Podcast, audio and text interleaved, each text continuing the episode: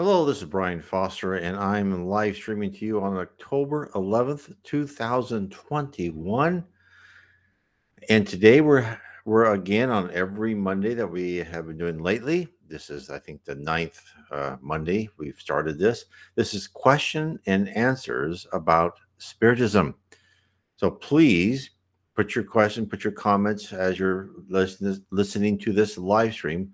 Put your comments on there, and I will attempt to answer them to the best of my ability. Now, before we begin, I'd start with a prayer to open our session. This is very trying times. And I want to say, dear Lord, please give strength and moral help to all those people who are making difficult decisions in their life when they are confronted with corruption and tyranny and being given instructions to do things that go against their own moral and their own upbringing and what they think is best logically, what they think is logically best. Give them strength to do what they think is right and to know that whenever a door closes and someone makes the right choice, heaven and the spirit world and Jesus and the angels watching over them opens another door for them. Amen. Okay. Now, again, before I begin this, I would just like to say, put your questions on the comments. And if you are interested in Spiritism, I would go to my blog, nwspiritism.com, and download Spiritism 101, the Third Revelation. It is on PDF. It's 100 pages or a little bit less than 100 pages. And it's free. Of course, you can also get it on Kindle and paperback and Audible. And we have our first person on, Simply Luciani. Hello. Oh, and then Nebula says, thank you for this question and answer format. So I'm happy to explore whatever you like to explore. I have some preset questions.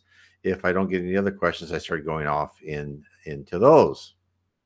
So if I have no questions now, let me give you a couple more minutes. There's a lot happening. It just, the world is in an interesting place, and I hope everybody enjoys it because, when you look around you and you see all these, whatever side of the fence or whatever you think is we are on this campus called Earth, and we're here to learn. Okay, here's our first question. What's the best way to be loving without being a doormat? Now, that is an excellent question. That's an excellent question. And it's not easy. So one of the things is how to control your primitive emotions. And when we say, you're a doormat, it means you just kind of do whatever that person says. And usually you do that, whatever that other person says, because you are afraid of their emotional response. And there was this great section in one of Andre Luiz's books talking about anger and indignation. And what they told us is, you as a spiritist, you don't have to be pushed around. Right? But then when we think about we're being pushed around, we think about fighting back with anger. They said, no.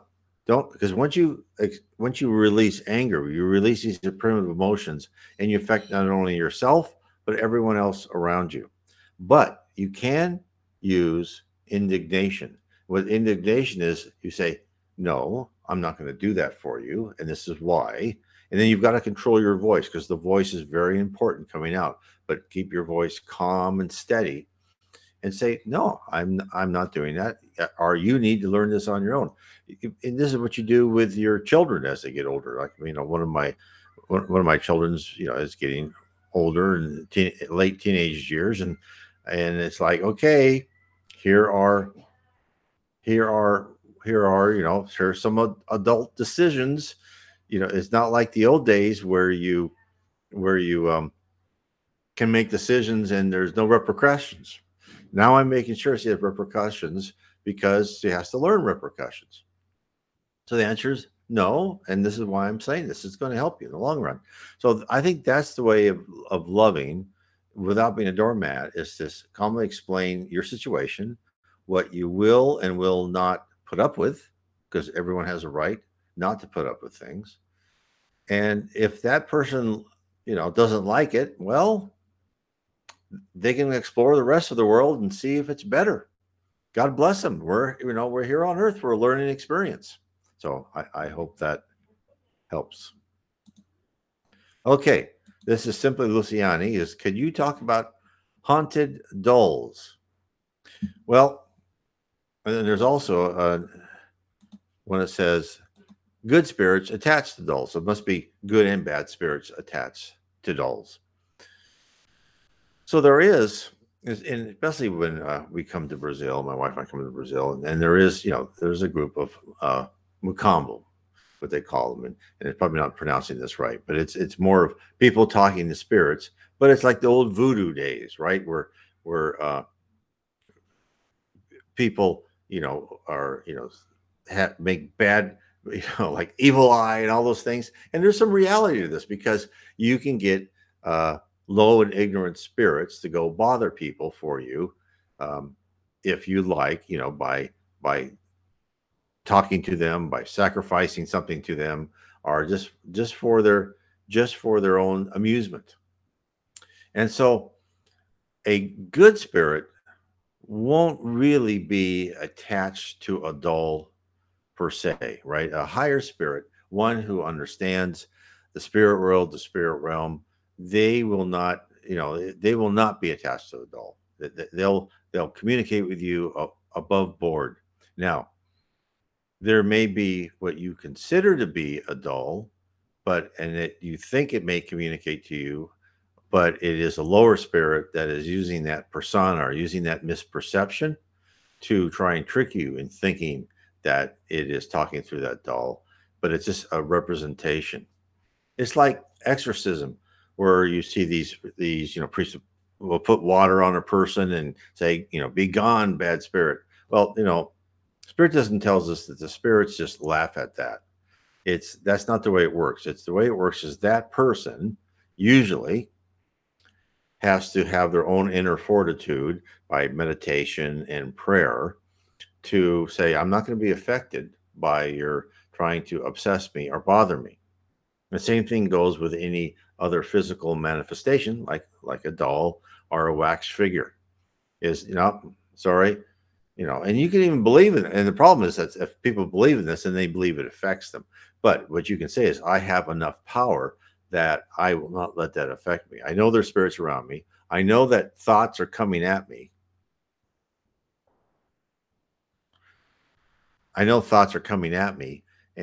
But those negative thoughts, I'm not going to let myself be exposed to that.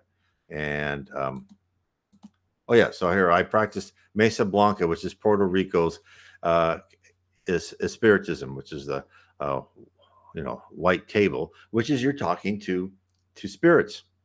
And now we know, or you're at a group, that there are a group of mediums in front that communicate with spirits. Now, the important thing to remember is that spirits are attracted to the same level of medium, right?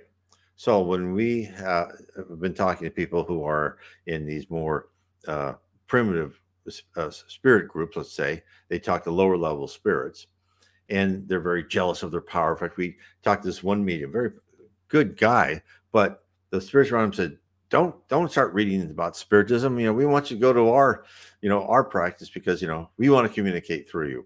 And of course, a higher spirit would never say that. It'd say, you have free will. You do what you want, but you'll learn. But we recommend that you, read and study about the other side. So again, when there's a medium in these places, and it could be you could be the medium, spirits are attracted to someone on their own level. And if on these groups where there's mediums work with lower level spirits, they'll do like trivial things. They'll say, well, get someone to love me, or where can I find more money? And so you won't see that in a spiritist meeting and with communication. because they're here, because higher spirits, as I've said many times before, higher spirits will communicate to you like your teacher that you may have hated when you were in 6th or 7th grade that demanded a lot from you. But as you look back and when you're in your 20s, you go, oh, you know, I hated her at the time, but she really taught me how to learn, right? And that's how higher spirits will talk to you. They won't endeavor in small little things of bewitching someone or causing someone to make a bad decision. They won't do that. They'll help guide them on their trials and tribulations, but they won't get down into the nitty-gritty of life's little events. Now, there could be exceptions to that, but that's the level. So that's why the more you study Spiritism, the more you understand the spirit world per se, the more you understand that you rip out your primitive emotions and replace those with love, charity, and fraternity. And the more your aura will be bright, and then other spirits will become attracted to you, I should say, and they will help you and assist you in your endeavors. When you pray for something good, not when you pray for something bad. Don't do that, because that's as I'm sure you already know, that can boomerang effect on you. So that is, I think, is important. So I hope that answered your question, but please ask me more if not. Okay, we have another question from Mr. Megamat X.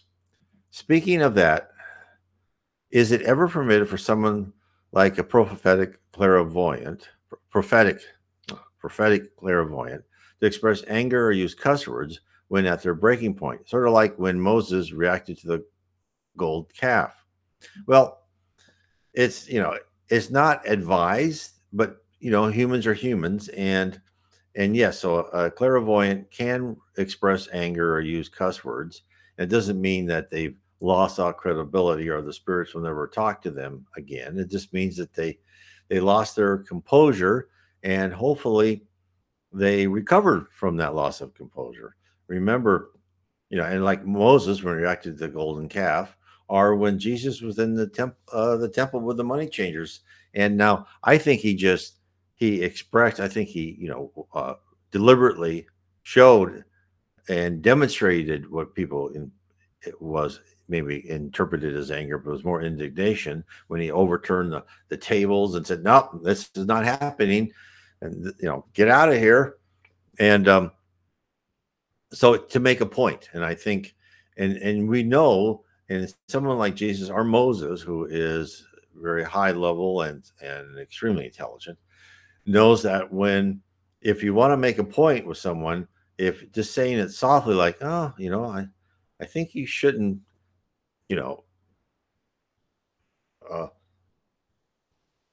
pour over and use this gold calf. This is, we have this new paradigm.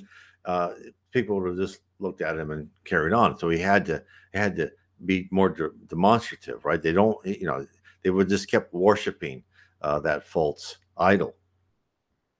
And so therefore, he probably raised his voice. He may not actually been angry. He might have been angry, right? You never know. But he had to get their attention. And that was a device to get their attention. So it depends on the situation. It's all situational.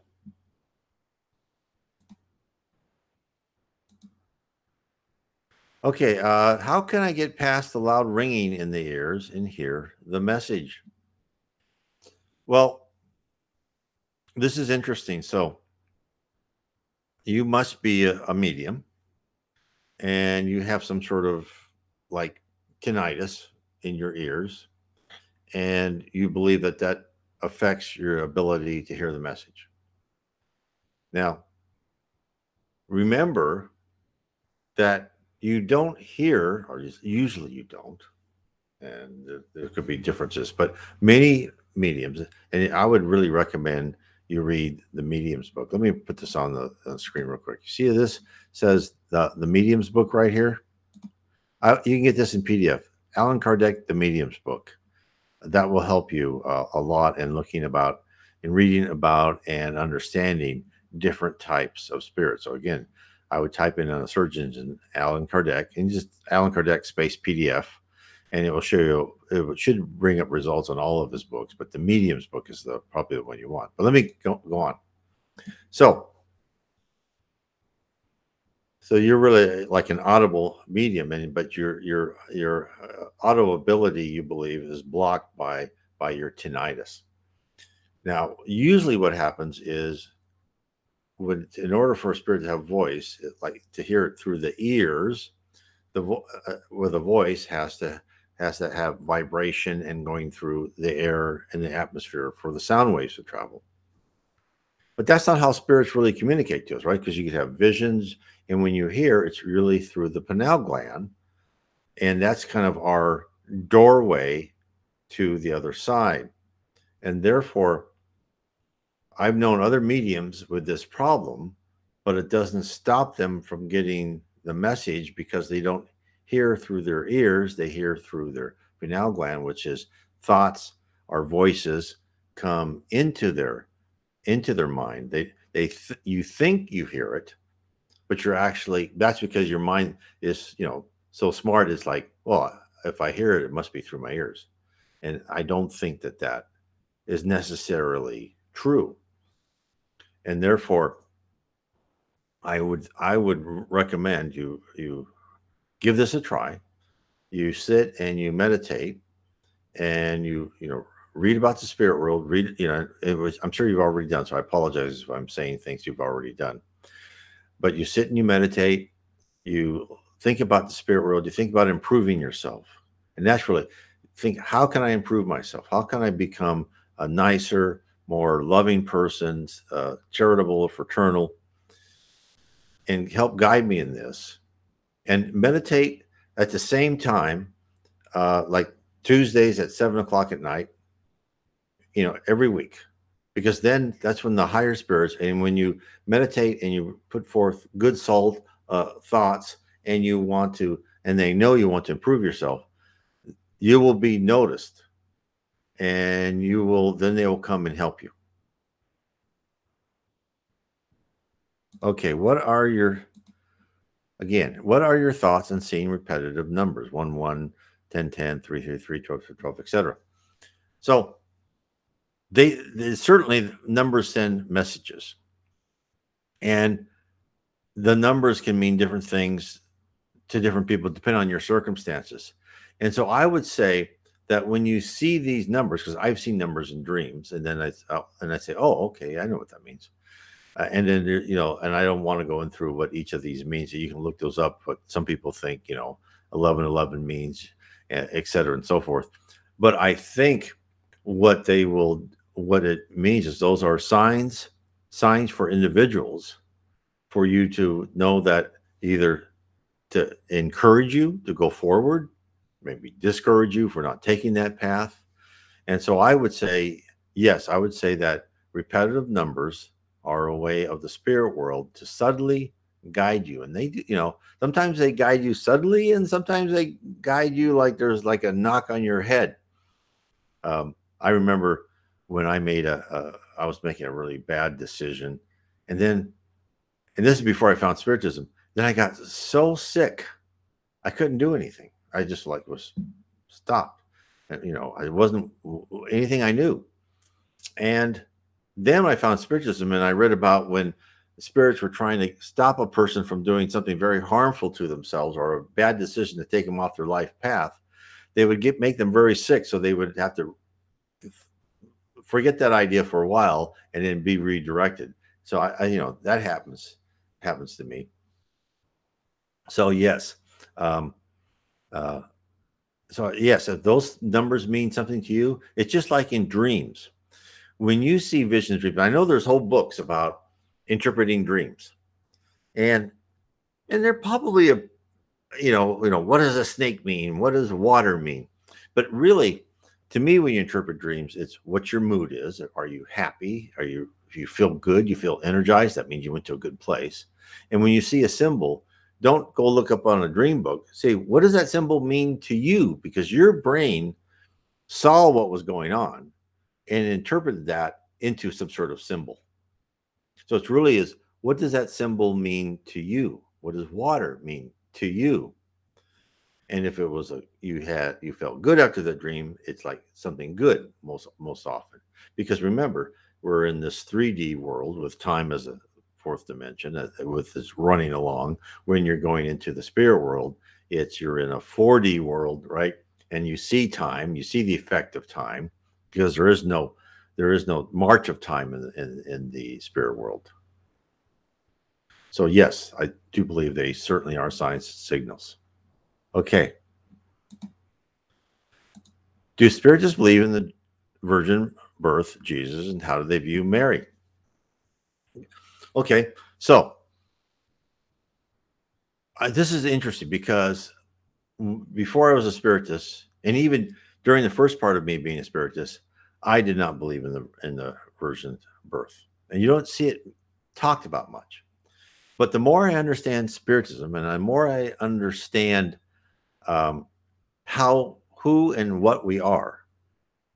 So first, you have to think who we are, what we are.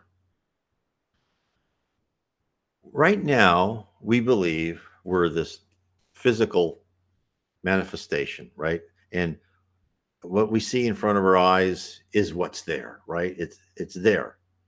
It's, the wall is a wall, a book is a book, right? And, I have hair, all that. And then you understand about the spirit world, where thought is action. You can move at the speed of thought. There's no speed of light. When you want something, you can create it with your mind. And the more you find this out. And then people have had where I've had where people have told me my future, and of course I didn't believe it. And then it happened. It's like, oh, okay, how can you know that? So the spirit world is organized and it's complex. Because if it wasn't, how could they lead us here on earth? How could they plan our reincarnation? How could they tell us our future, right? Because they have to be doing all these Monte Carlo simulations and see all these different paths, and they'll help guide our paths. So what does that mean?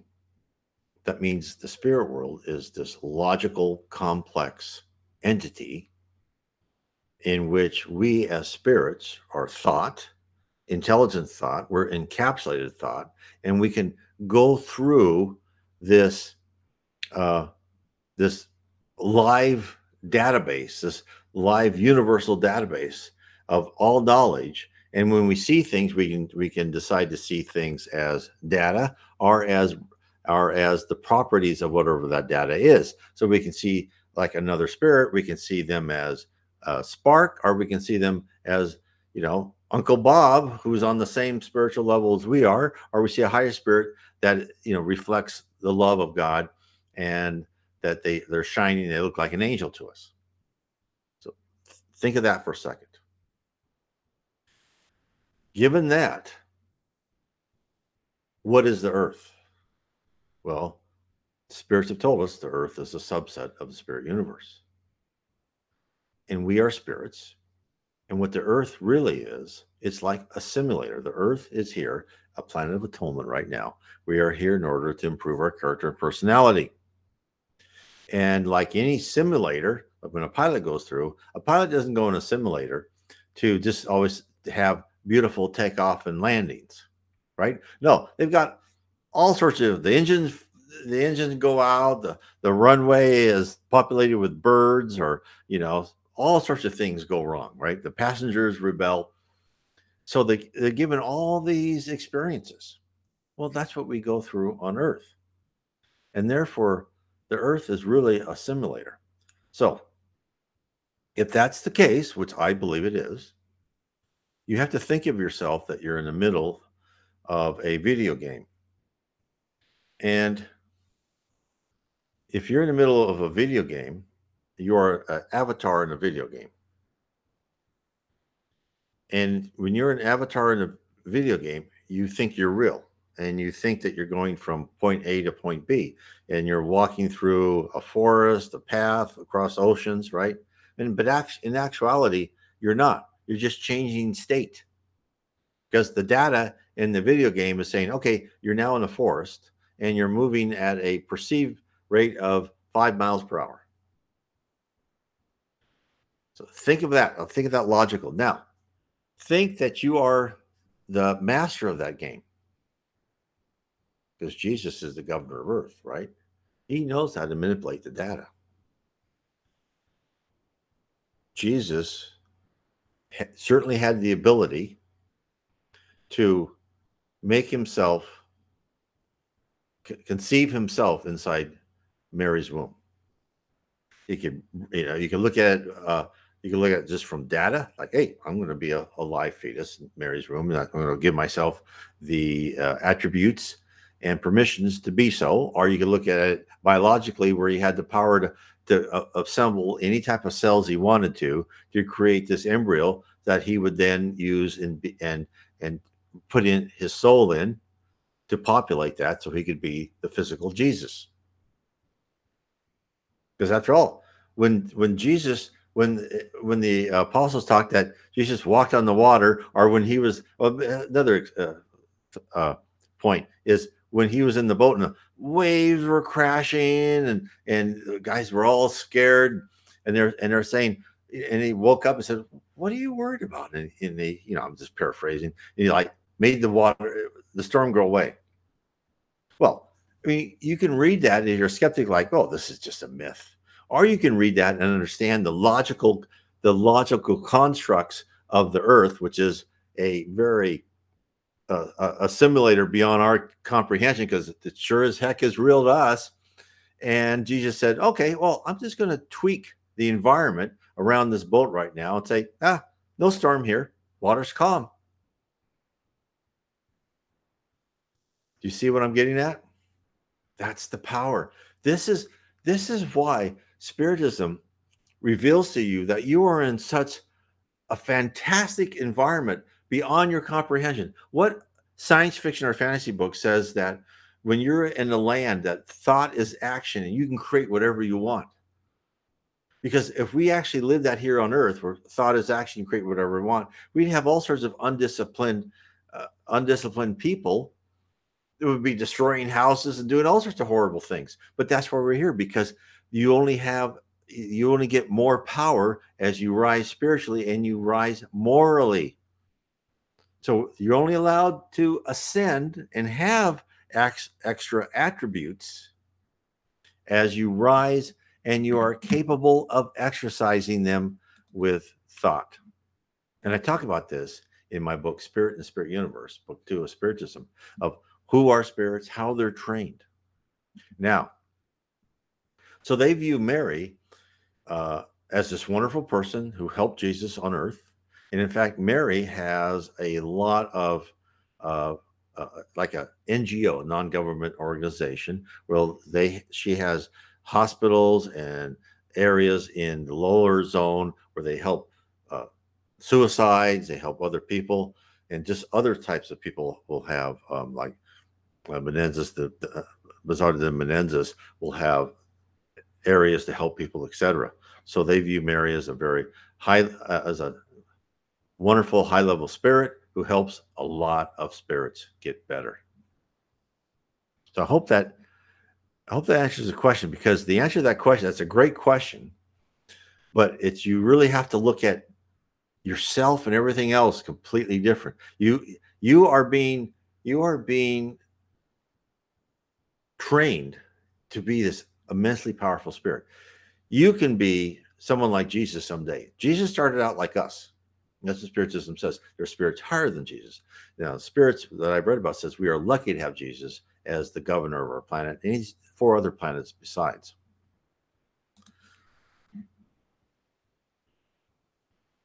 Okay, let me hide that one. Let me answer this one before I get to the other one. Thanks. Do you have a link, or how much is it? There's no cost. I would go to my link. If you want to get in touch with me, I would go to nwspiritism.com, and then I would go into the About Me and Contact Me section. Send me an email, and I'd be happy to arrange. There's no charge for any of this. You don't charge for this stuff. To call by WhatsApp or Skype or whatever, if you'd like to talk to me in person. So again, go to nwspiritism.com, because I don't want to give my email out to everybody. Or you can also message me like either through Facebook or I think I don't know if Facebook should work, like DM me or whatever. But yeah, so you can go there and just or send me your email. I'll read that. Sometimes Facebook messages, I get them like 2 months later. It's not very good. But fill out the contact me section. Give me your email. I'll send you an email back. And I talk to a lot of people. We can talk. So I'll be happy. If you have questions, I'll be happy to answer them. I would recommend that you download my PDF, Spiritism 101, and then even read The Spirit's Book by Alan Kardec and The Medium's Book, right, for you. I think that would help. Okay, let me, oops, what'd I do? Oh, answer the next question. I don't want to get off. Okay, this is for Lucianne and everybody, I guess, on this conversation. Have you ever heard of Muse? I saw an advertisement of it. It's supposedly to monitor your brainwaves to keep your mind on track while meditating. You can check that out. No, I'm okay. For me, I've not heard of it, and it's probably something where you can see your alpha waves or something to make sure you're calm. And it might be a good way to focus your mind and keep your mind open for communication to the other side. I don't know. I would. That would be interesting. Okay, next.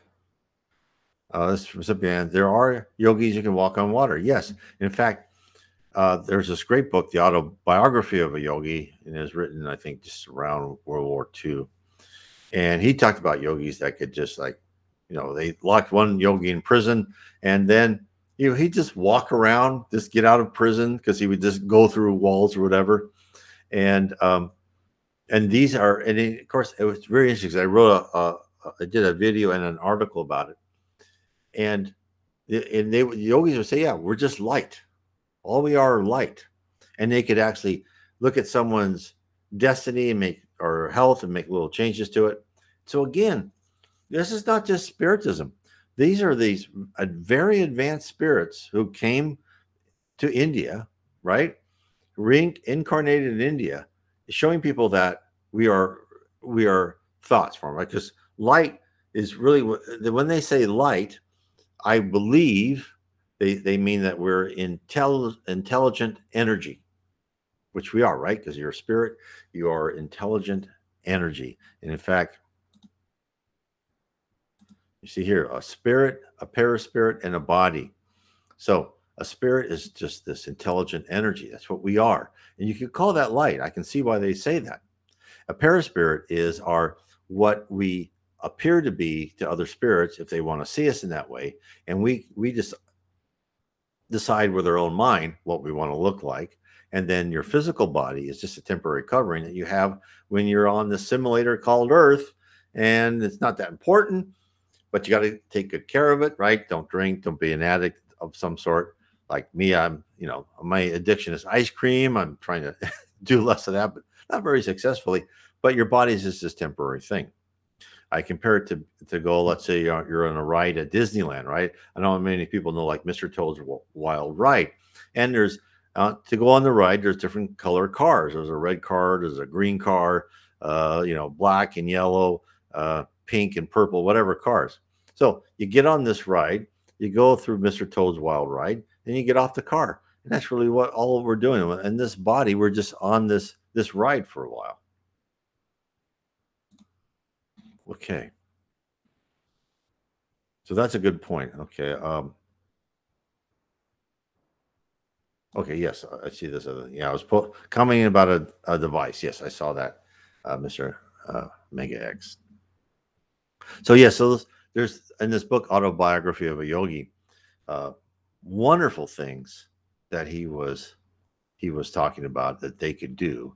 And again, this is just another independent view of the spirit world. That's why, like, on Tuesdays, I go through these books on PDF that are psychographed by mediums from spirits, and saying what their experiences were. And I compare them to the experiences and the knowledge from Spiritism.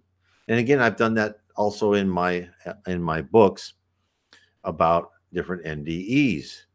And, you know, one is The Spirit World Talks to You, 12 NDEs. And so there's always there's a general theme on people's near-death experiences. And this is, you know, the internet's been good and bad in different ways, right? The good part of the internet is allowed people with near-death experiences to say, you know, I'm not this weird person. I actually saw something, and they can compare what they saw to other people.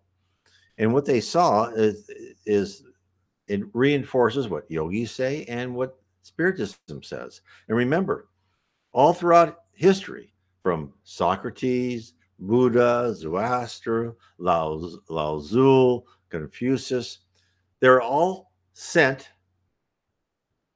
under the auspices of Jesus Christ to earth to tell us how we need to behave on earth in order to ascend spiritually. Right? Socrates and I think Buddha, they're like about 400 years before Christ. So these, you know, and that's why always interesting is that, you know, a lot of these archaeologists or historians say, well, this religion stole this from that, and that religion stole this from that. And the answer is, well, maybe, but really is that each of these spirits came on earth, your high-level spirits, incarnate on earth, in order to send the same message, but the message had to be tailored to the culture and the time and the technology of the time of that person. Okay. What is your take on the death resurrection of Jesus? Because I kind of like the swoon theory, the idea that Jesus was simply near death and went into spontaneous remission, thus survived. So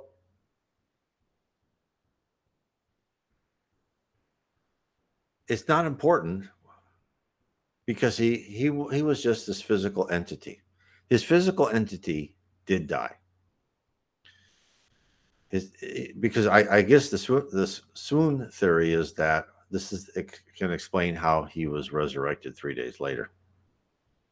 But if you follow the fact that thought is action and we are energy, the fact that Jesus is the master of the game, at least around the earth, right? There are spirits higher than him, but he really controls what's happening in the heavens around the earth and the physical plane of the earth. Is that that theory that he was near death, but then he got taken down from the cross and he showed up, you know, 3 days later. I can see where people want that to be because that explains things. But I think that they're looking for a physical explanation where, in fact, there is a higher explanation of the power of Jesus and the fact that he had that he is energy, that he physically died on the cross. He got rid of his body. He went into where he belonged in heaven at the level he's at. And then when it was time, in fact, this is what Spirit said in the books by Reverend G. Owen. I actually talk about that in my book, Heaven and Below. Let me find that one. So what they said about Jesus, they were talking about, and they're giving an example. They're talking about the conception of distance in the spirit world. And they said, there is no distance per se in the spirit world. It's like we think, oh, the earth is so many million miles away from Mars, and there's so many light years from one system to the other. Well, in our physical world, it's set up to be that way for us to perceive distance. But in the spirit world, there is no distance per se because it's all data. And they're either presence or absence. And if you want to put yourself somewhere else, this is why you can travel at the speed of thought. You think of that environment and you put yourself into that environment.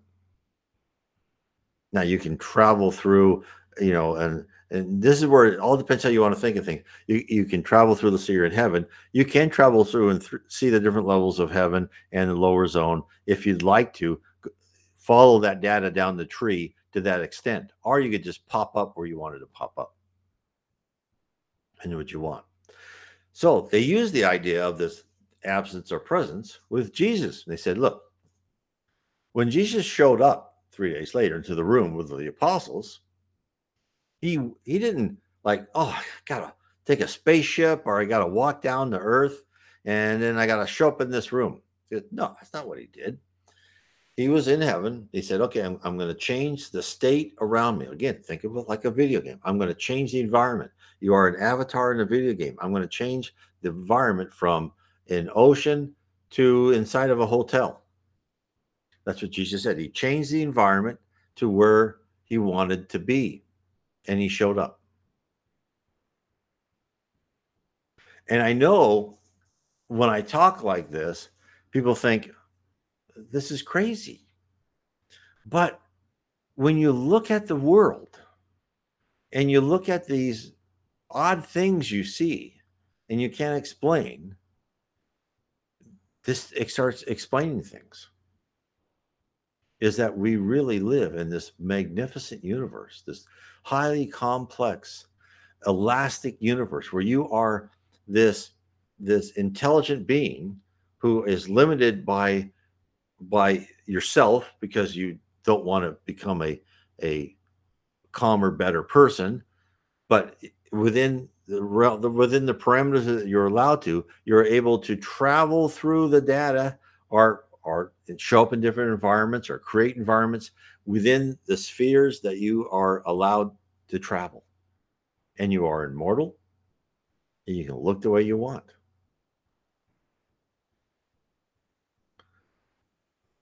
So when you think of that, your idea of yourself and what hopefully is your idea not only of yourself, but of all those around you, that they're all struggling spirits trying to improve, and they're not really quite sure how to improve, and things are happening to them. And they go, why is this happening to me? And the answer, of course, is past life wrongs. But then, I have people ask me like, well, how can I learn from my past lives when I don't remember it? Well, the answer is the spirit world is extremely intelligent, and they know how to elicit different stimuli for you to go through the different analysis of your character, to modify those parts of the characters of your character where you did wrong things. They are, to us, they're just complete geniuses. We're like 5-year-olds looking at our parents thinking, how do they do that? Right. And they're so tall. No, that's why. Okay. This is simply Luciani.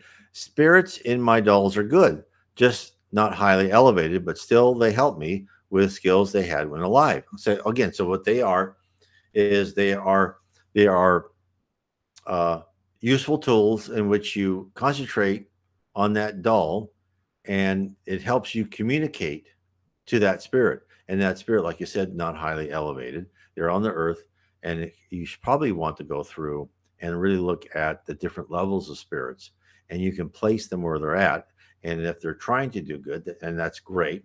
That's why you need to read the Medium's Book and understand at what level they are, and make sure they're not masquerading as someone who you think they are, because they'll certainly do that. That's happened. I've seen that in spiritist mediums meetings. So, you are medium, and most mediums are on earth because you've accepted a mission to help and to assist others. And I know it's very difficult. A lot of mediums have extremely difficult lives because they are talking to the spirit world. Some people believe them. Some people believe that you're just hallucinating. You don't know what you're doing. I believe you. And so it's not easy. And then it's also not easy to know when spirits talk to you, is their advice useful? Is it going to help somebody? Or is it just, kind of trying to be amusing with you? That's why the best thing is for you to elevate yourself spiritually. And I guarantee you that you'll have higher spirits help guide you in the way that you want to go. if that is your wish and desire. But I would say, since you are a medium, you have some mission on earth to help many people, probably, and I would recommend you put the effort to accomplish that. That's a wonderful gift. I don't have that gift. I can feel the presence of spirit sometimes, but as far as anything else, I don't have that gift. And I know some people don't like that gift. In fact, Chico Xavier, one time there was a guy in Chico's audience, and he asked him a question, and he said, and he was like, I think about 20 at the time. And he asked Chico, who's a wonderful, great medium in Brazil. And Chico said, why are you asking me that? You're a medium. You can find out. And he goes, oh, no, I'm afraid of all that. I don't want to know. He goes, well, he goes, at some time you will. And so 20 years later, he made the decision that he was going to explore. He went to a spiritist center, right? He started learning and became a very proficient medium. But so, I mean, it's not easy. I've had this other woman come and talk to me like, oh, I'm seeing these objects, these weird misshapen objects, and some look good, some look bad. And it's like, it was like her mediumistic powers like switched on at a certain age, which can happen. And she was shocked. Like, what the heck is that? And that's why people need knowledge. People need to read and study. Because the more you understand that there are spirits out there in the lower zone, and a lot of spirits in the lower zone are perfectly nice people. A lot of them aren't so nice people. A lot of them can mean you harm. And that's why you have to filter everything through your conscience. When you have an idea, filter it through your conscience. Make sure it's morally upstanding and that you don't feel stressed about it. And that's important.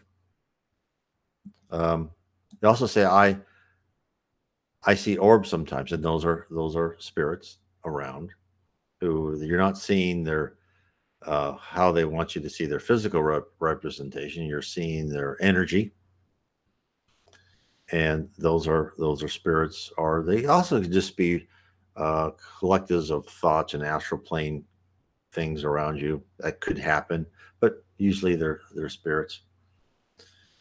It depends. I know, I don't know if you've seen this, but I know a person that has seen spirits, and what he says is they look like high-speed robots.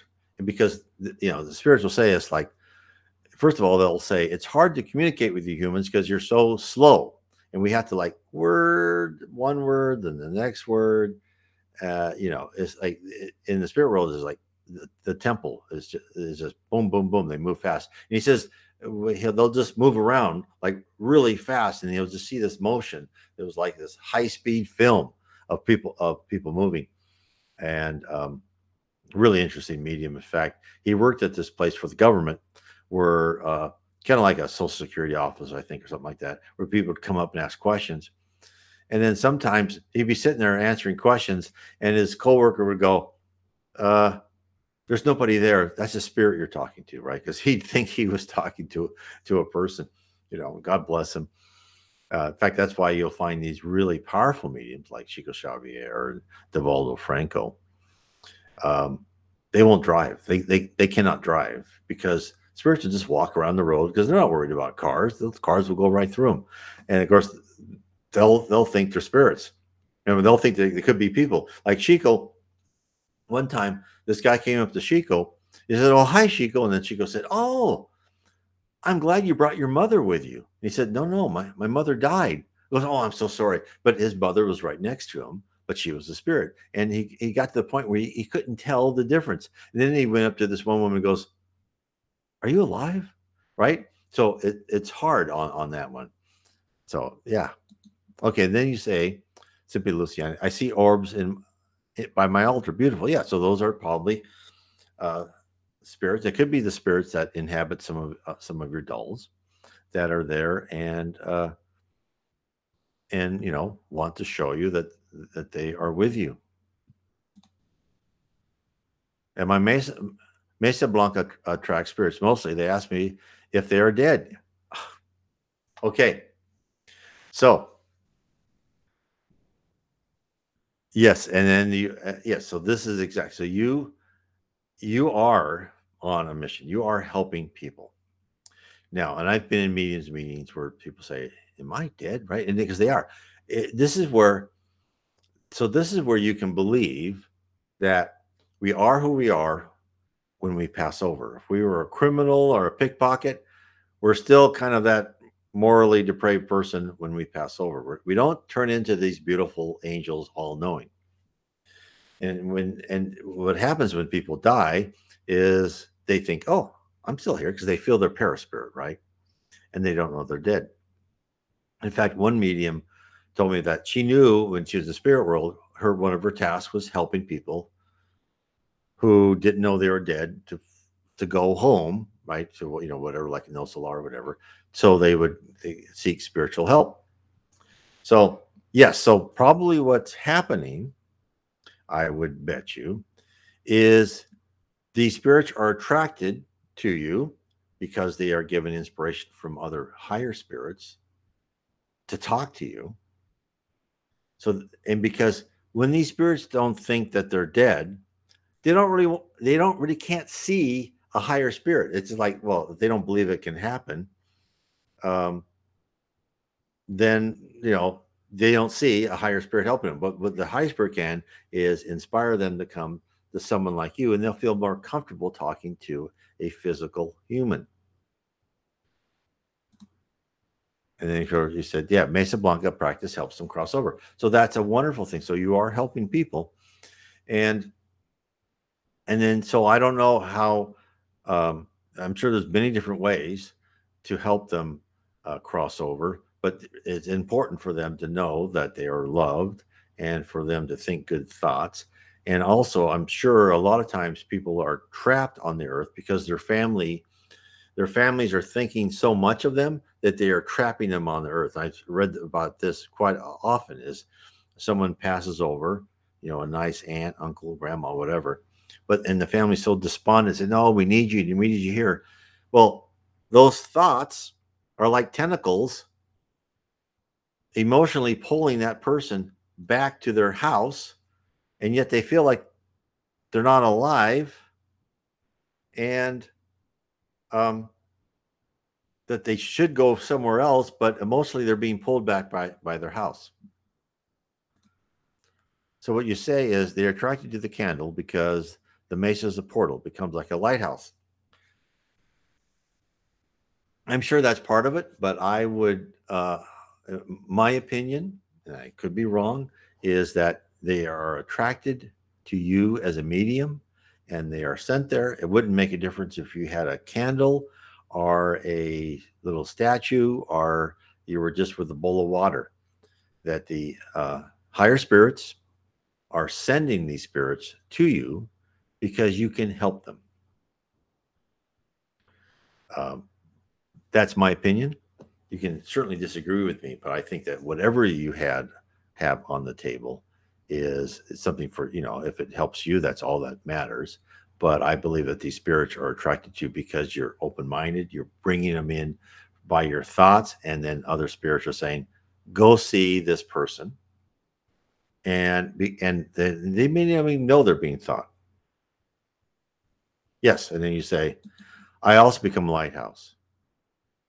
Absolutely. You are the attract. You are the attraction. That's what I'm saying. The physical objects around you may help you focus and to focus on your job at hand, but you are the attraction. And those people are being sent to you by other spirits who they say, oh, this person helps. That's why I think you can do more. The more you read and study, and the more you understand different spirits, and maybe you do already, I don't know, and I apologize for saying things that you already know, you can be even of more help. But I'm sure that you must feel good being of help as you are now, because you're doing a really great service. In fact, in Spirit to Centers, there are mediums meetings just to help spirits who are having hard times. As an example, I was in a mediums meeting. I'm not a medium, right? I was sat at the back of the wall, And this woman came on and said, I'm in pain. My husband was cruel. He misshapen my face with a hot iron, and I hate him. I just hate him. And then another transmedium was communicated to by her husband and says, I apologize. I don't know how to get her over them. I feel so sorry. It was a different era and time. So this is probably quite a few, 100 years ago, that, a man owned his wife, and I didn't know what to do, and I just want her forgiveness. And so these two have been trapped in this cycle, right? He's begging for forgiveness, but she just is in this loop of hatred, which who can blame him, or blame her, I should say. But the spirits were, the mediums in the meeting were trying to say, you need to forgive, you've got to move on, right? So people are trapped like this. And so then my spirit guide helps them cross over, take them to the spirit rehab school. Exactly. That's exactly what Spiritism says. So then what they do is these spirits will talk to you, and you'll get them to, a good way of saying it, get them to raise their eyes a little bit, right? Because the reason the spirit guide or their guardian angels may have had them talk to you is to get them in a state where they can open their mind up to see the spirit guide who comes to help them. Because before, they probably could not see that person, or they did not respond to whatever they're trying to do. So they had to enlist you as one human to another human, because they thought they were still physically incarnated, say, hold on a bit. You got to open your eyes. There's a spirit guide next to you. Oh, there's a spirit guide next to me. And then they see it, right? Then they see him or her, whoever that is. So that's the link. That's what you're doing. And you say, there really is a spirit school on the other side. And not only is there a spirit school, there are spirit schools. And I talk about this, which is so, and I'm glad you said that, because, right? Because most people have this fuzzy idea of heaven, that when we die and if we've been good, we're in this Elysian fields, and we can sit back and enjoy, right? Of course, no. Spirits have work to do. The reason that we're on earth to improve our character and our personality is for us to be able to be given more and more power and attributes for us to help other spirits. So there are different levels of heaven. Now, the spirits who talk to the Reverend G. Owen say there's 10 levels, but other people say there's other levels. Essentially is this: when you go on a level of heaven, there are whatever city or outpost you are, there are schools to help you start learning. But then there are major, let's say, centers of education, universities, on each level.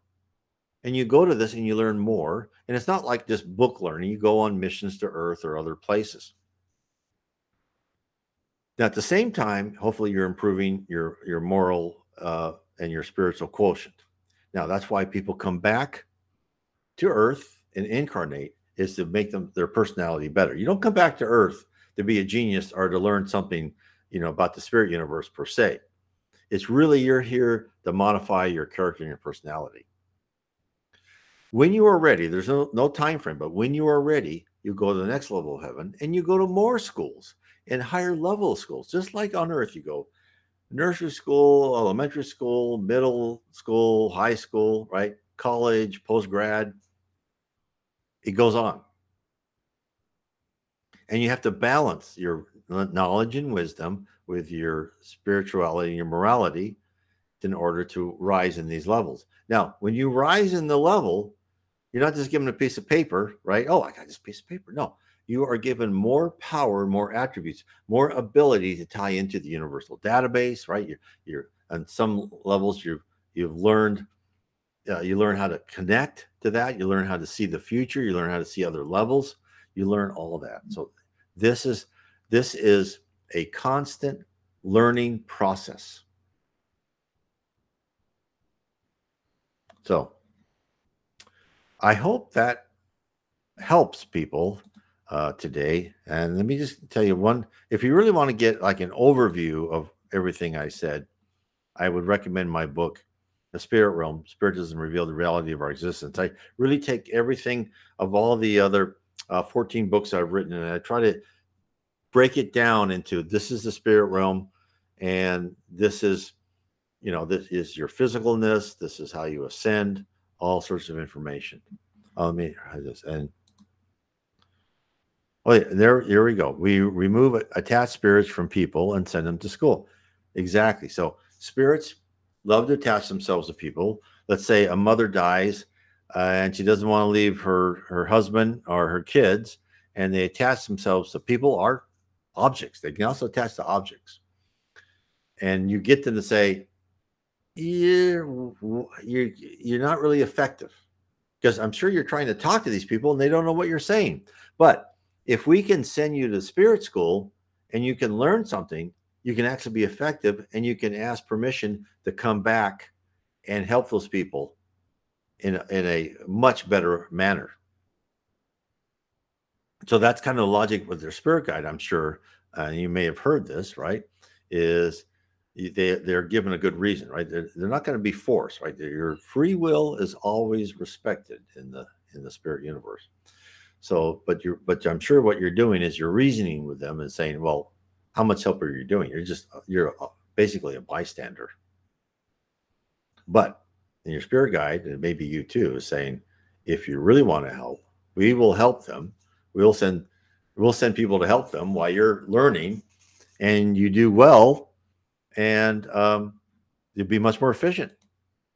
You can really help them. Yeah, there's the answer is yes. So this is why, see, so all these things you probably thought that other people didn't know about. There's a whole section of people and books written about that, what you know, what you really knew about. So it shows you that I'm hoping that I am enforcing your own beliefs. Yeah, and we tell them they can help better from the light. Exactly. And you see this all the time, is they will be taught how to help better, right? They'll be taught how to help better when they're in the spirit world. They will go through these things. And in fact, there was one section in one of the books, How We Are Guided by Spirits, where this lady, you know, oh, I have to help my family. And they go, look, and she was in one of these spiritual levels, and she's in the school, but she just couldn't concentrate. She just wanted to help her family. So let's go down and visit your family. And they let her visit her family, and they said, okay, try and talk to someone.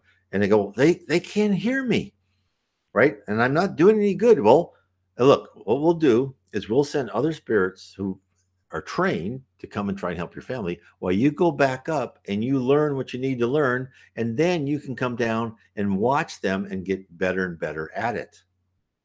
So they're always thinking of how to help you, how to get what you wish. Sometimes they'll tell you, no, you need to be away from your family for a while for this and that reason, right?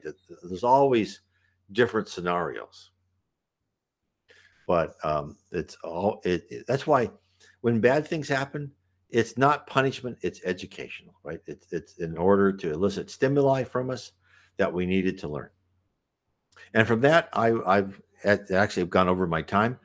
I want to thank everybody for your questions. They're great questions. And again, if you want to contact me, go to my blog, nwspiritism.com. Go to the About Me contact section. Send me an email with your email, and then we can get in touch. Anyway, I want to say God bless everyone. God bless.